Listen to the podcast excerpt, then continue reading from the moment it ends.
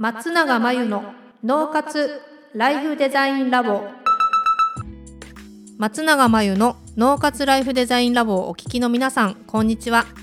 メンタルコーチの松永です。この番組ではあなたが望む人生をデザインするために脳と心の使い方を知って生かすためのヒントになりそうなお話をお届けしています。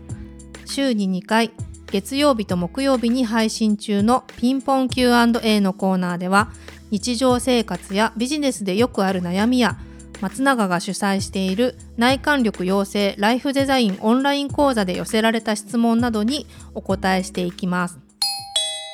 はい、今日のご質問は最近周りの方からお声がけいただいていろんな仕事をしています。もう自分が何をしている人なのかそして何ができるのかわからないです。どうしたらわかるようになりますか？ということですね。何屋さんなのかわからないってことですかね？ここに書いてあるの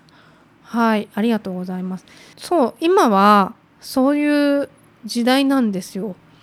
で、えっと、何屋さんですとかね、まあ、あの場面によっては何をしてますってもちろん言わなきゃいけないことあるんですけど、あるっていうか多いんですけど、その場その場で違ってもいいと思うんですよね。で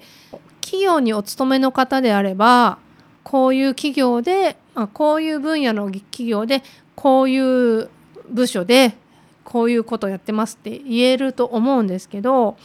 えっと、この方は個人でお仕事をしているって書いてあるので一層ね分かりにくいと思います。でいろんな仕事をしていて何屋さんか分からなくてもその場その場であの必要に応じて何屋さんですっていうのを変えたらいいですし、まあ、分からなかったら分からなくてもいいと思うんですよね。お声がけいただいたものに対応しているとそうなります。でただ自分がこういう方々に対してこういう貢献をしたいとかこういうことを提供していきたいみたいなものがあるんであればその方々に伝わるような何屋さんですっていうのは作っていったらいいと思うんですけどあのそこがわからないとすると自分が何していいかわからないっていう状態になっちゃうので逆に何をしていいかわからない何ができるかわからないというよりは何がしたいか何のために何をしたいのか誰のために何をしたいのかっていうのをあの考えていったらいいんじゃないかなと思います。現時点で分からなくてもいいので今後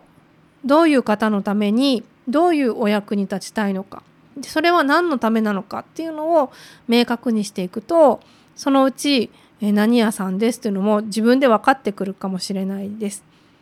あとはえそもそも本当に複数の顔があっていいと思いますし複数の職業複数の肩書きを持ってても構わないと思います。以上ピンポン Q&A のコーナーでした。脳活ライフデザインラボ。2021年の春から内観力養成ライフデザインオンライン講座をスタートしています。生き方と働き方を一致させてより望む人生を作っていくために自分との向き合い方整え方才能の引き出し方を身につけていただく講座です。自宅で好きなタイミングで受けられます。初月は無料です。詳しくはポッドキャストの説明欄に URL を載せていますので気になる方はチェックしてください。それでは次回の松永真由の脳活ライフデザインラボでまたお会いしましょう。